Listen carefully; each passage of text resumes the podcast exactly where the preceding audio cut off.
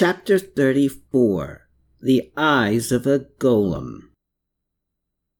In a small single-room flat on the first floor of a crumbling building, Hermann rifled through the belongings of Captain Gruber, while both recognizing and enjoying the irony of a Jew searching through an SS man's things. "I suppose you don't know what you're looking for," commented Klaus, who was standing nearby with his hands behind his back.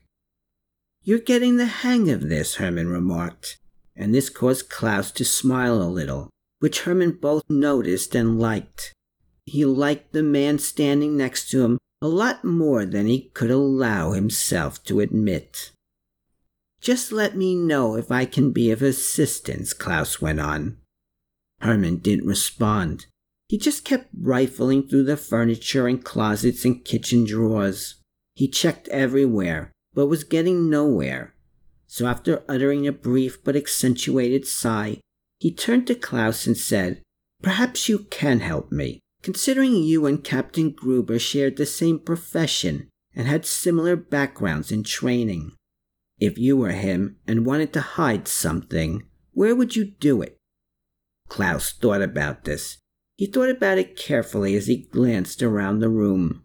Finally, he pointed to the bureau by the bed and said, "I'd use a secret compartment in that."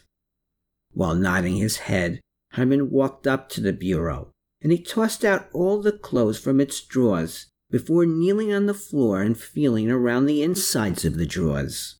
He was looking for a latch or something like it, but he couldn't find anything. So next he tried knocking on the wood in various places, both inside the bureau and out, searching for hollowness.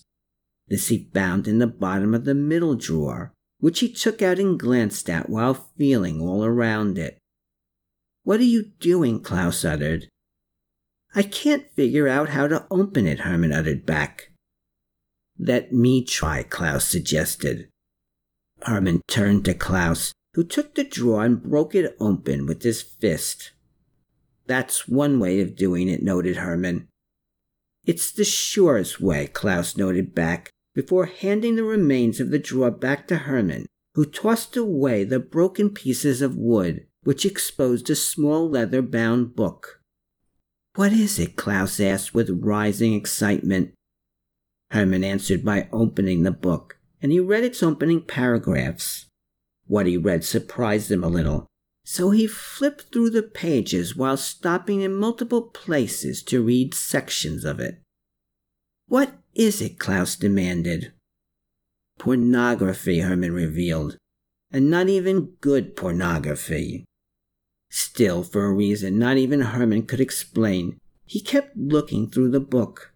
Eventually he reached the inside back cover, where he saw something that really surprised him. This led Klaus to look over Hermann's shoulder, where he saw an ink drawing of a monstrous golem, who had blank and lifeless eyes.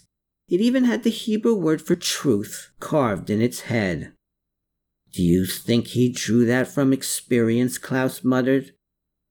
Hermann didn't answer. He just tossed the book onto the shards of broken wood lying on the floor.